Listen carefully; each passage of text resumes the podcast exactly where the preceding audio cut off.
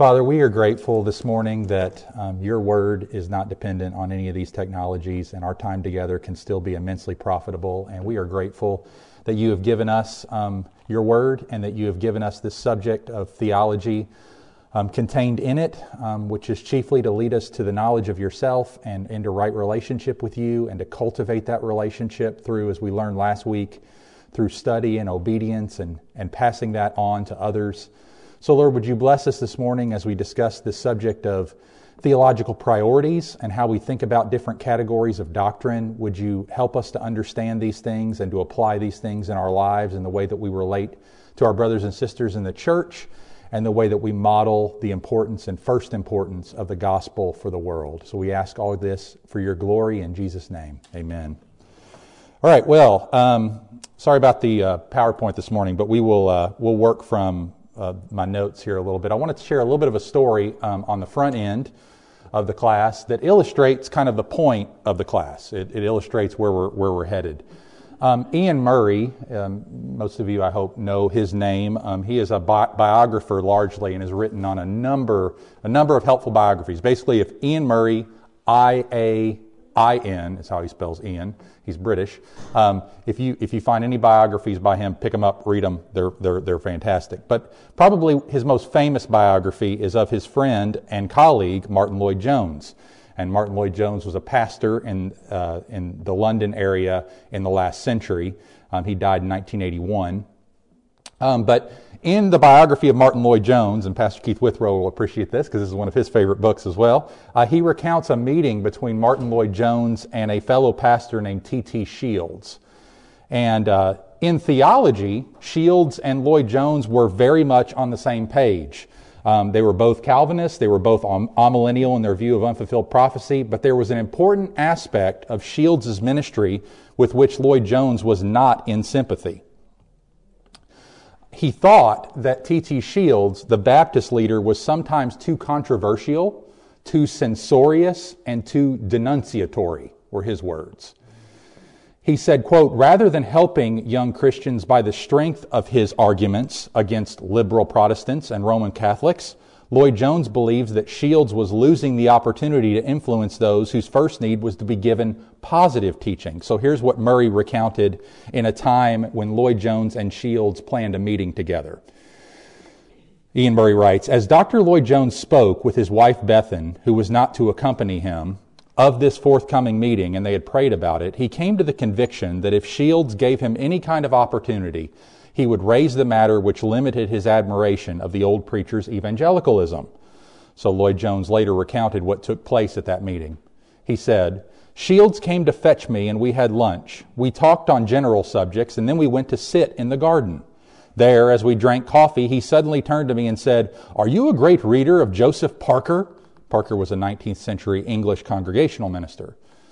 Lloyd-Jones replied, No, I'm not. Why? Shields asked. Lloyd-Jones says, Well, I get nothing from him. Man, he said, What's the matter with you? Well, I said, It's all very well to make these criticisms of the liberals, but he doesn't help me spiritually. Surely you, you're helped by the way he makes mincemeat of the liberals. No, I'm not, I responded. You can make mincemeat of the liberals and still be in trouble in your soul. Well, Shields said, I read Joseph Parker every morning. He puts win- he winds me up, puts me right. I felt my opening had come, so we began. We had a great debate. He was a very able man, and we argued the issue about which I disagreed with him.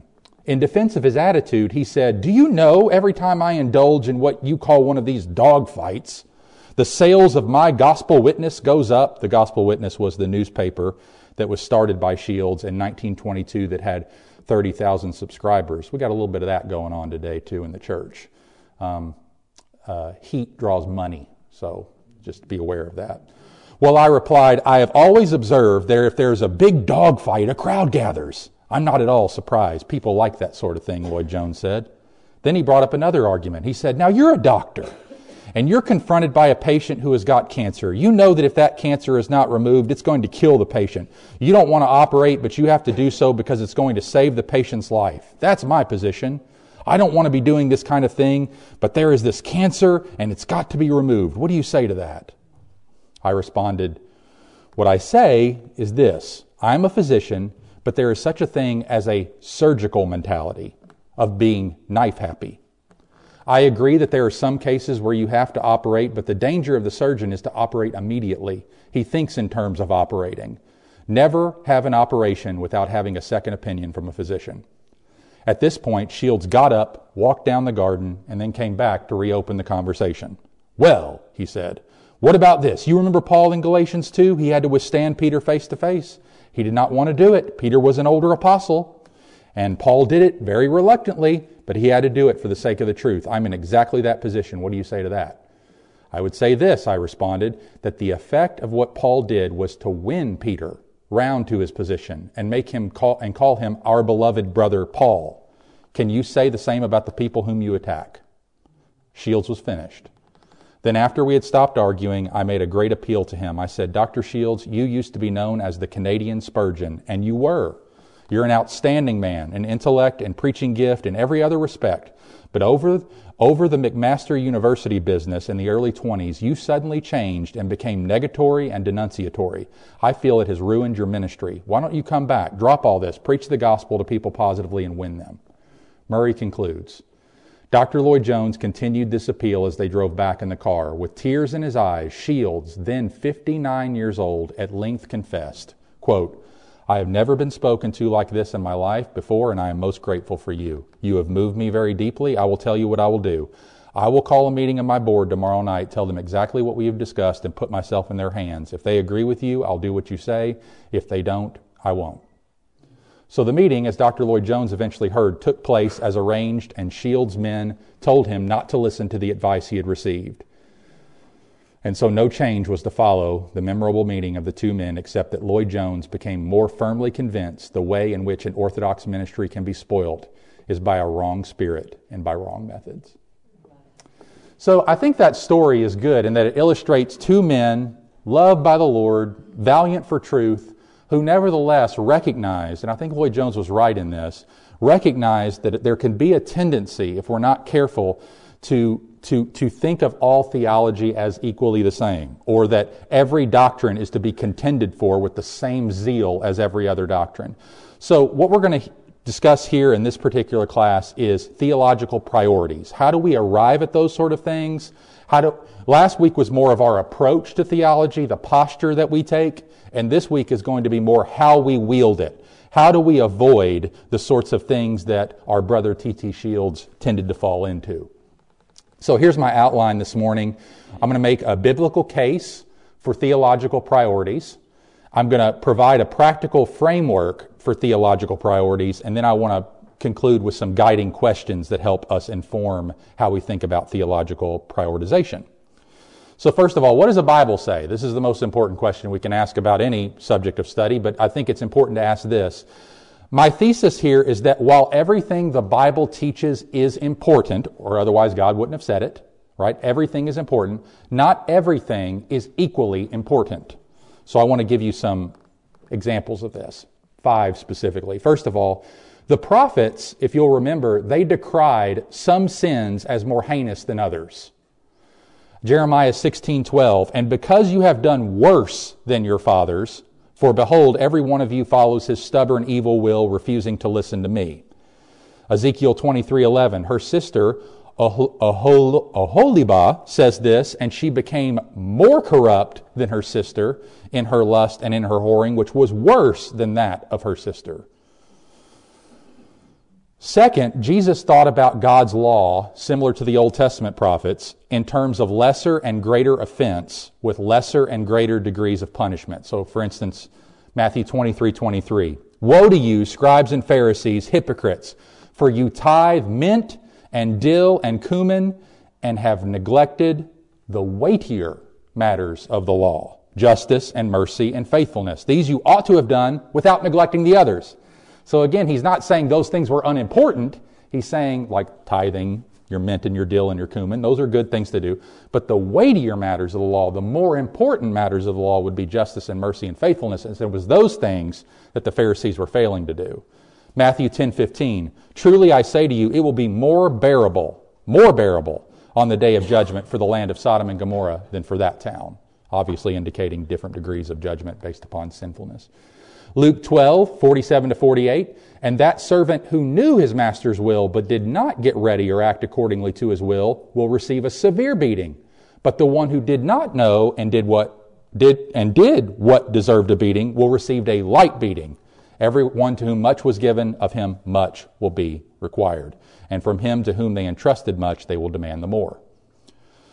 John 19, 11, Jesus answered him, You would have no authority over me at all unless it had been given to you from above. Therefore, he who delivered me over to you has the greater sin. So Jesus thought in terms of degrees of offense and degrees of punishment. Thirdly, the Old Testament law made provision for different kinds of sin, such as unintentional sin, or what the Old Testament calls high handed sin, would be deliberate sin. Psalm 19, 12 through 13. Who can discern his errors? Declare me innocent from hidden faults. Keep your servant also back from presumptuous sins. Let them not have dominion over me. Then, I'll, then I shall be blameless, innocent of great transgression. So, what does the psalmist say there? Well, he recognizes different categories of sin, right? He says, There are some things I have no idea about. There are errors, there are hidden faults. I don't, I don't know those things, but I pray that the Lord would help me to know them and that I could be declared innocent from them. But then he also says, Keep me back from the sins that I know about that I shouldn't be doing. Keep me back from presumptuous sins. And then he says, Then I'll be innocent of great transgression. Obviously, indicating that presumptuous sinning is a greater transgression than sinning that you don't know about, right? Hidden faults, errors. It doesn't mean they're not sin, it just means there's greater sin in presumptuous sin, or what the Old Testament would call high handed sin. Fourthly, Jesus had categories for the most important parts of God's law. You know this verse very well Matthew 22, 37 to 40. 40. Teacher, which is the great commandment in the law? so you could almost hear Jesus as he gets that question saying, What are you talking about? Everything God's spoken is great. Don't ask me to categorize the importance of the law. Don't, t- don't tell me what's more important or less important. You need to do it all. But he doesn't answer that way. He says to him, You shall love the Lord your God with all your heart, with all your soul, and with all your mind. This is the great and first commandment. And second is like it, you shall love na- your neighbor as yourself. And on these two commandments depend all the law and the prophets. So Jesus obviously thought this is the capstone. If you want it summarized, if you want the greatest commandments given, here it is. And then fifthly and finally, the Apostle Paul thought in terms of theological priorities as well. 1 Corinthians 15, 1 to 3, the great passage on the resurrection. Paul says, Now I would remind you, brothers, of the gospel I preached to you, which you received, in which you stand, and by which you are being saved, if you hold fast the word I preached to you, unless you believed in vain. For I delivered to you as of what? First importance. That Christ died for our sins in accordance with the Scriptures, that he was buried, that he was raised on the third day in accordance with the Scriptures. So Paul sees the gospel, that is the message of Christ's death, his burial, his resurrection, as of first importance. It is the most important thing that I preach, Paul says. So that's my brief biblical case for theological prioritization. I think it's supported by the Bible. I think we have to wrestle with how that's applied, which is why we're going to talk about that in the rest of the class. But Nonetheless, it's an important framework for us to have, and I'll discuss near the end why it's such an important framework for us to have. So, with that biblical framework given, let's move into some of the practical discussion about this. So, what implications does this have for our theological thinking? Well, I think the first implication it has to have is we have to think in terms of categories of importance. We've got to learn to think doctrinally not as though it were on an even plane, but there's, there's, there's, there's gradation, there's varying of importance. There are issues that are critical. There are issues which must not be denied. There are issues which are fundamental to the faith by which a Christian is identified and recognized. There's salvific matters, matters concerning salvation, but there's also matters that concern the church. And then there's matters that concern the individual Christian. And so we have to wrestle with okay, what issues would fall under the first level of importance, the gospel salvation matters? what issues would apply to second level, maybe church oriented kinds of things over which churches need to unite, and then third level issues, which could be disputable matters, important, but maybe not issues over which churches should separate. So those are sort of the issues that we're going to um, think through. And probably the most popular article that has been written on this subject. It may be the most popular article that Albert Mohler has ever written um, over at Southern Seminary, but you can still find it on the internet, and, and it's a worthwhile read. Um, and I think it will benefit you if you haven't read it already um, coming out of this class. Um, a case for theological triage. Now he uses the, um, the the emergency room idea of triage, right? When someone goes into the emergency room or they're brought by an ambulance to the emergency room, the, the admitted, admitting triage nurse or, or doctor on, on call doesn't, has to, has to make some evaluations about how quickly the patient's going to be treated based on how severe the in, in, injury is, right? So if the, the subject is brought in and they have um, a large cut, say on their side or on their arm, and they're bleeding quite badly, but it maybe was in a car accident, um, but, but it's not life threatening. They need to get that under control, but they can, they can treat it, but it's not super urgent. But they have, they have another person who's brought in, say, five minutes before who um, lost a limb in a car accident, and it's very severe, and they could die from just letting out the blood. So obviously, you're going to treat that person before they treat the cut. Now, does that mean the cut's not important? No, it could be life threatening, but right now it's not urgent. So Mohler takes that concept of triage and applies it to theology. And I think this is what Lloyd Jones was kind of getting at with T.T. Shields is like, brother, you have to have some categories for triage here. You, you seem to treat everything as though it were an urgent, important matter over which the liberals are going to overrun the church. Um, you got to speak out against it all, otherwise, you know, uh, it's, it's going to harm the church. And Lloyd Jones's contention is that you're unnecessarily dividing the people of God. You're harming the witness of the church. He feels like he's helping the witness of the church. But, and that's where the disagreement broke down. But I think this category of theological triage is important for that reason.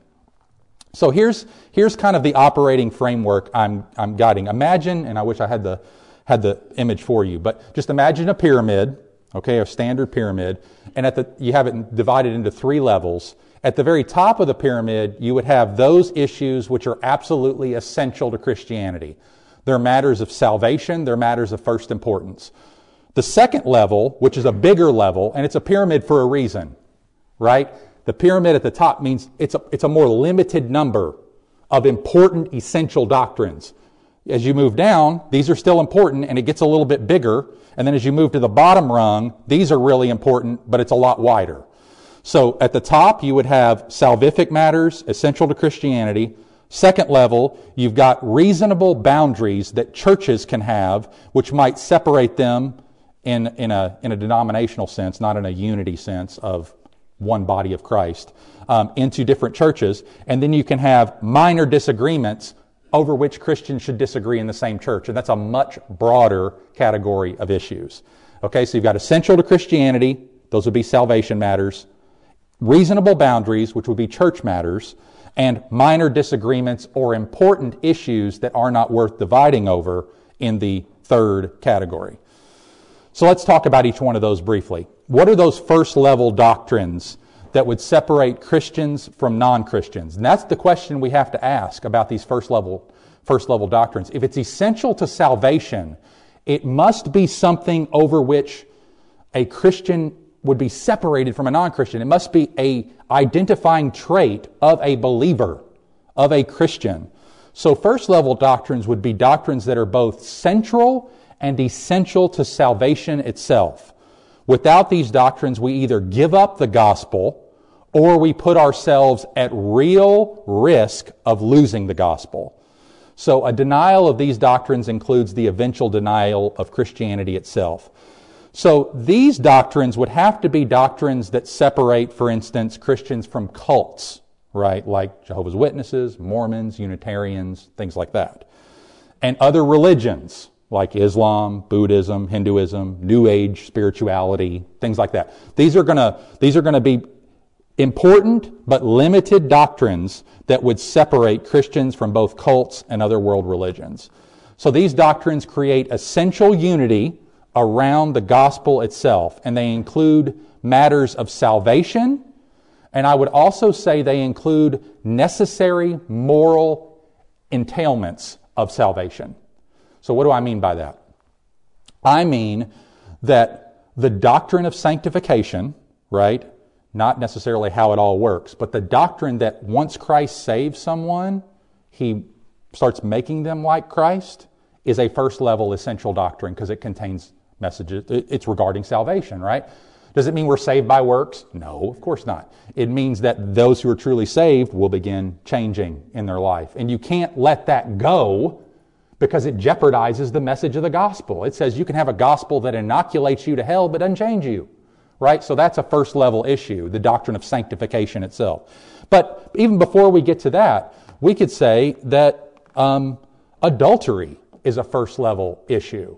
Why? Because it's a necessary moral entailment of the gospel. You can't deny that sexual sin uh, is, is not an issue in terms of whether or not one inherits the kingdom of God or not, and, and just dismiss that as having nothing to do with salvation.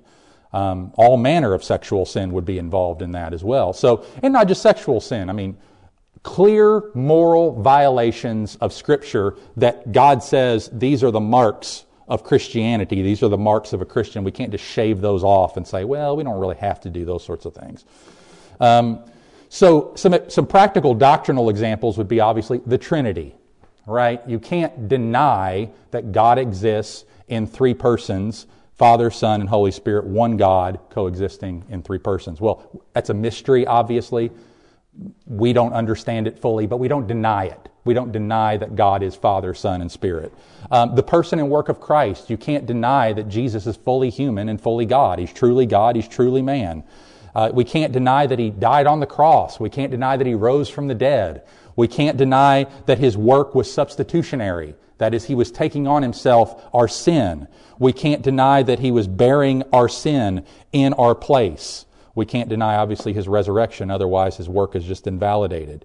I think we also can't divide, deny the reality of heaven and hell, right? We can't deny eternity. We can't deny that Jesus rose from the dead. He ascended back to the Father and he's dwelling there and he's preparing a place for us. And those who don't, those who reject him will go to hell and those who receive him will go to heaven. And then I don't think we can deny the authority of Scripture. That Scripture is where these things are revealed, that God has spoken in His Word. So these would be some foundational things, right?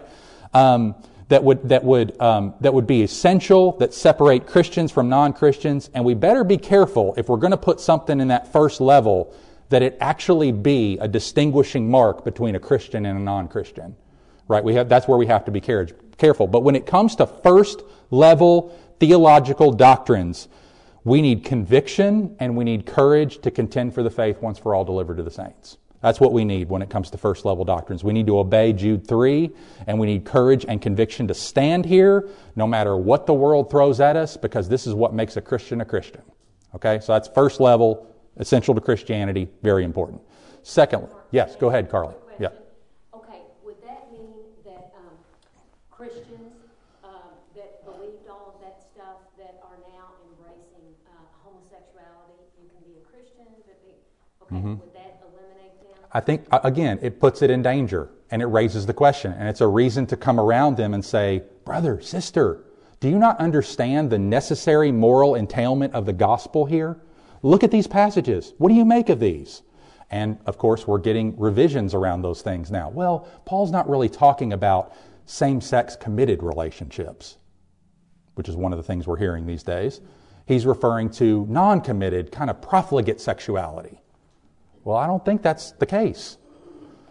Because sex was given, at least one of the reasons, right, for the purpose of procreation. And that can't happen there. So something's wrong with it. Um, so, um, so yeah, I do think that homosexuality is a necessary moral entailment of the gospel, and you will find that if that thread is pulled out, there'll be a lot of dominoes that fall with it. A lot of other things will come. Yeah, Pastor Keith. Another question. Knowing that many of the books of the New Testament were written for this very reason, and then Paul in First Timothy and Second Timothy would actually call out particular men, Hymenaeus yeah.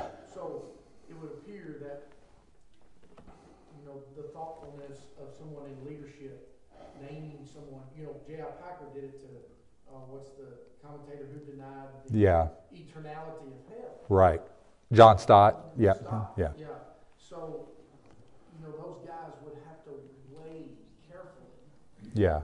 Rather than T.T. Shields having a dog whistle and just yes. every day Right. rather than feeding his people. Yep. So there were this, man, these essential elements like this. Yeah, and he and Lloyd Jones felt like he was missing that. He was just he was always prioritizing these other issues, but he wasn't saying, "Yeah, but what about like would would people hear over the tenor of your ministry that your main concern is the salvation of sinners? Like is that your main thing?" Like I, I think over, you know, our faithful Pastor Ted over years here, 45 years, would you say that Pastor Ted's overwhelming ministry over four decades was one of like, well, he just picked apart issues? No, hi- overwhelmingly, his concern was salvation of people, sanctification of the saints, growth in grace. You know, did he have to pick issues every now and then that he had to address? Sure. But the overall, and all faithful pastors have to do that, but the tenor of the ministry was what we're looking at here. And it was gospel, gospel, gospel, gospel is of first importance. And so, um, yeah, those things are all really, really important. Um, let's get into second level. Um, by the way, there can be some some disagreements over some of these things. For instance, um, I believe John Stott's in heaven. Okay, I, I think his denial of the eternality of hell was horrendous and terrible. That he embraced annihilationism, annihilation, but he didn't deny hell. Right? He didn't deny hell as a category.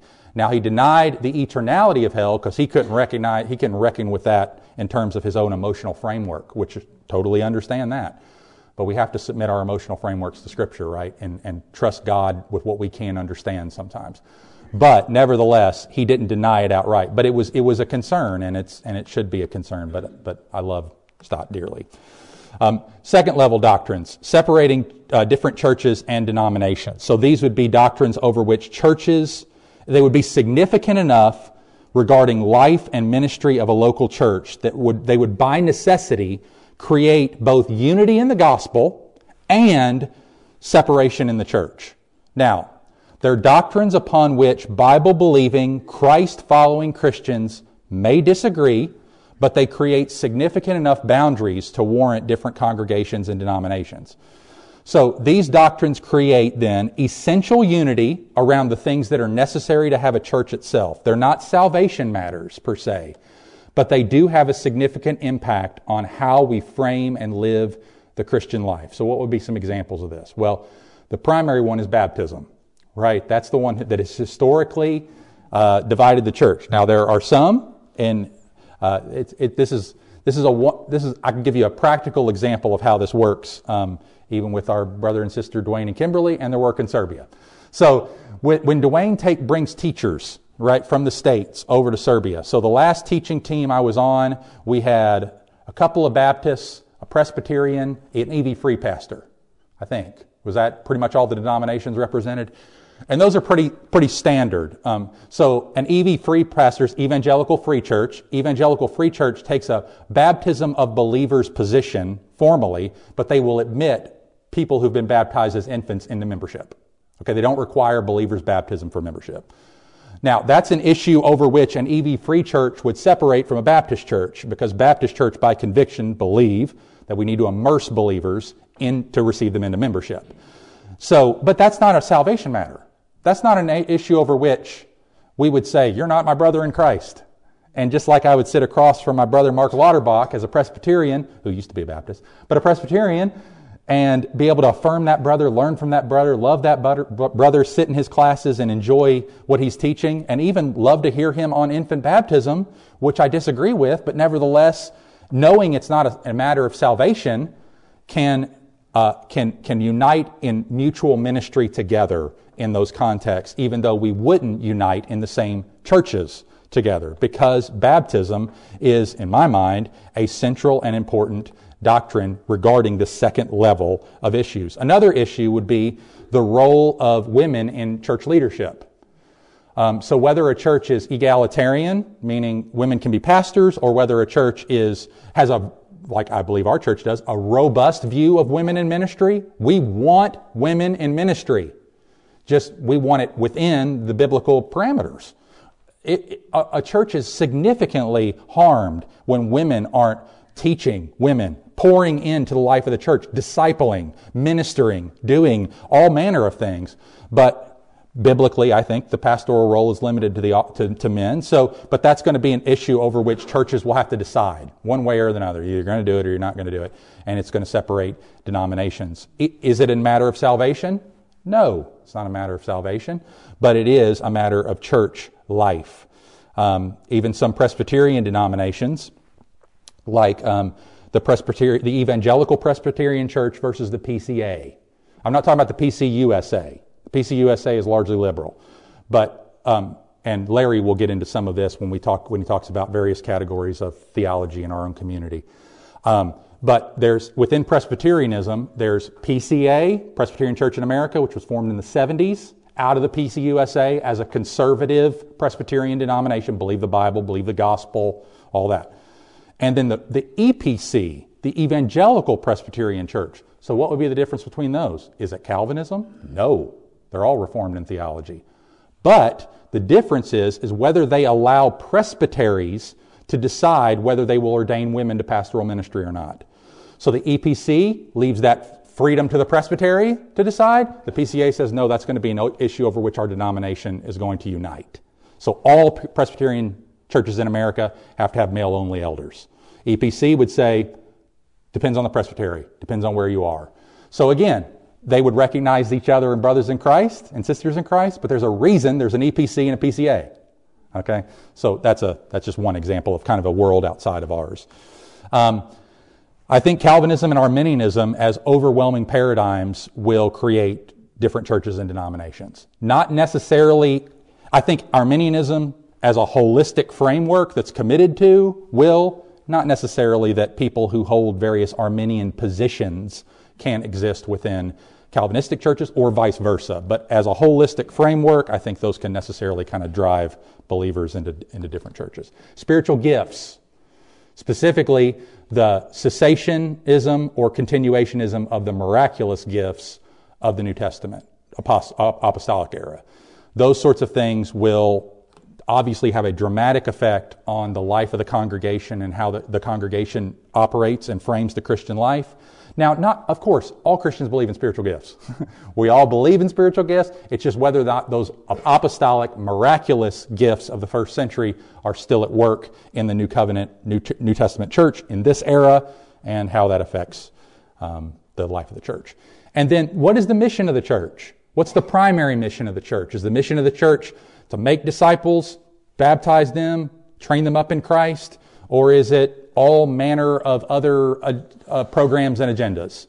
Um, you know, education or, um, you know, uh, mercy ministry or all good things, all things that the church should be involved in doing. But again, those sorts of mission elements will, will shape how a congregation thinks about itself and does ministry.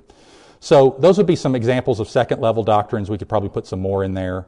But again, it's a, it's a, lo- a little bit of a larger category but it's not, these are not matters that are essential to salvation, but they're doctrines that require wisdom and balance from Christians to navigate, usually in a multitude of counselors and informed by church history. Third level doctrines. These are disagreements that it can exist within the same local church. And this is the vast majority of a lot of doctrine that's taught in the Bible. Third level doctrines are disputable matters that individual Christians may disagree about, but which are overcome by greater unity around the primary and secondary matters that they share in common, which is the two top levels of the pyramid. So they're doctrines upon which Bible believing, Christ following Christians may disagree, yet do not create significant enough boundaries to warrant different congregations or denominations. Because these doctrines have less effect on the gospel or the Christian life. So, what would be some examples of this? What Bible translation you prefer, worship style, dress, education for your children, alcohol, holidays, tattoos, food and diet, political and cultural perspectives, most issues surrounding the end times, various interpretations of difficult passages of Scripture, matters of Christian liberty. All sorts of issues that we could, that we could bring into that, over which the Bible addresses either that they are important they're important to us, otherwise, we wouldn't have convictions about those matters, right? But not every conviction that we have needs to be the conviction of our brothers and sisters. Okay? That's, and, and what's happening, what I fear sometimes can happen, is because these third level issues are so many, they feel so big. And they're not so big. Because the second level and the first level issues are the big things. Trinity's big. Baptism's big. Tattoos is not so big. okay? Or person and work of Christ is big. Uh, uh, uh, education is, you know, or uh, person work of Christ is big. Spiritual gifts is big. But, you know, how I interpret Leviticus 26 13, you know, as an example, may not be as big. So, again, these are just ways of thinking that I think require restraint on the part of God's people and circumspection. We need to, we need to, we need to keep a close watch on ourselves here because there is a tendency in, among God's people to, to, to elevate those third level issues into second level issues. And we start to treat, well, maybe I shouldn't be in the same church with that brother or sister. Or, well, maybe, maybe they're not even a Christian. Ooh, be careful there. You just took a third level and put it in a first level. Don't do that. Well, they don't share my particular political perspective on this matter. Not saying, I'm not talking about the political perspective of abortion. Abortion is a moral matter, not a political matter, right? but I'm talking about how you get about ending it. Okay, we can disagree about that, okay? But I, so we're not talking about those sorts of things, but we're talking about, you know, well, they don't interpret this cultural event the same way I do. So I probably should go separate and become, a, we should probably separate and become a different church, the church of the not this.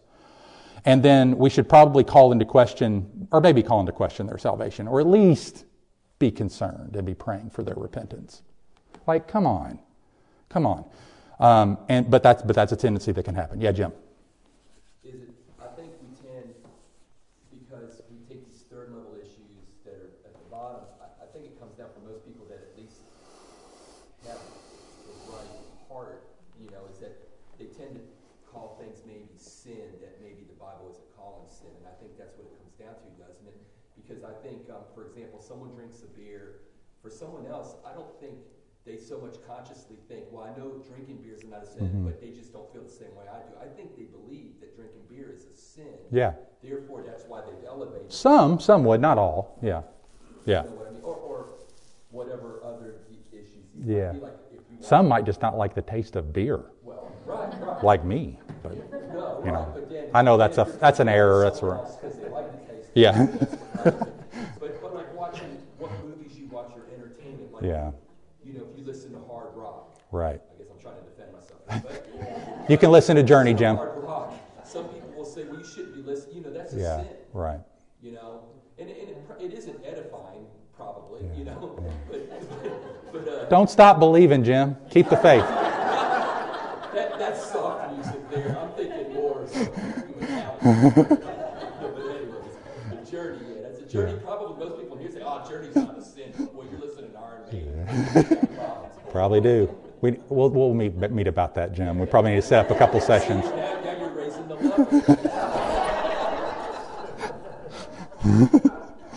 no, but those are good illustrations. And that's, and that's where we also, you know, especially around these third level, the Bible has a lot to say about how we relate to other Christians, especially you think Paul in Romans 14, 1 Corinthians 8 through 10. Um, Paul talks a lot about how we're supposed to go out of our way to not offend the consciences of our brothers and sisters, to make it easy for them not to feel like we're straining ourselves around each other. You know, so if we know that's a particular struggle, I mean, you're not, if you know that a brother or sister, maybe, maybe they have a certain, you guys like the same, take your music analogy, you like the same kind of music, but that brother or sister, I mean, as soon as they start hearing that stuff, they go right back to, I mean, it just raises all this past life for them and it like resurrects all these memories and it makes it really difficult. Well, I'm not going to turn that on in the car with them. You know, um, and, and it's good to know that about a brother or sister so that you, and you don't say, well, man, brother, you need to get a stronger conscience here. You know, you need to work out, work that, work that out. No, you respect them, you try to love them, and you try to make it easy for them to not stumble in that way. So those would be examples of the, and, and same with alcohol. If you know a brother or sister has, a, has, a, has had a struggle with that in the past, you know, you don't, you're not going to say, hey, uh, yeah, we've got newer Christians coming to our wedding. We're not going to serve alcohol at our wedding. You know, like that's just not a good idea. Or I've got, you know, what will it look like to the community? Does that mean it's wrong? No, but you know, and we have to wrestle through these things all the time. And sometimes it's just being willing to put aside your freedom for the sake of another person's conscience or the sake of a, of a greater gospel witness. And Paul does that over and over and over and over again. And he commands the church over and over again to do that. So um, we're getting ready to wrap up. Um, so I will get to, um, I, I will come back to this next week and deal with, hopefully on the front end, getting a little bit into the kind of questions that shape, okay, how do we put things in various categories and how do you determine that? So let me just conclude with this and then we'll, I'll wrap up in prayer and we'll pick up there next week. Um, so just to review quickly, um, we've looked at some of the, the Bible verses on the idea of theological priority and how Jesus and the apostles and even Old Testament prophets thought in those categories. We've also provided a practical framework that didn't originate with me, hardly anything does, um, uh, of, of how to separate things into first, second, and third level uh, doctrines. First level being essential to the gospel itself. They're, they're, they impact whether or not a person is a Christian or a non-Christian, at least on the, on the basis of profession. Um, and then influence, we need to have courage and conviction regarding those matters. And there's second level doctrines that are important matters for the life of the church. They, they would impact churches being separated and yet at the same time unified in Christ and in the gospel. Um, they require wisdom and balance. And then there's third level issues that would be disputable matters among Christians. They're a chance for the saints to grow in love within the same congregation and sanctify each other.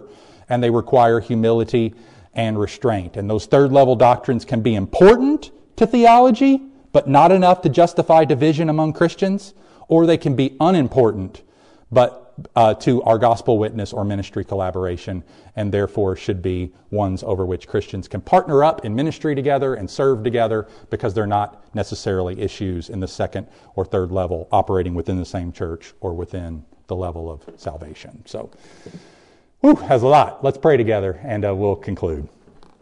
Father, we are grateful for the opportunity to discuss these things as brothers and sisters together this morning. I know for me, it's felt like preaching or teaching through a fire hose, and I'm sure for us, it's felt like drinking from one. So, uh, Lord, would you take these things and, and sanctify them to our hearts and our minds and our lives and help us to, to be courageous and yet convictional and compassionate and humble and wise and balanced. And we acknowledge, Holy Spirit, guide us. We need your help to be this sort of, we need where, where we need where we're, we're treating first level issues like third level issues god we need courage and conviction to stand.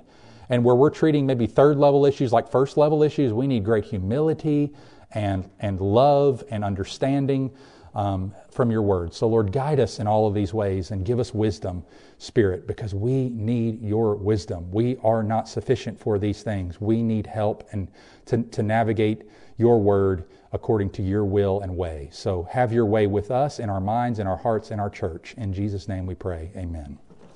Thank you, brothers and sisters.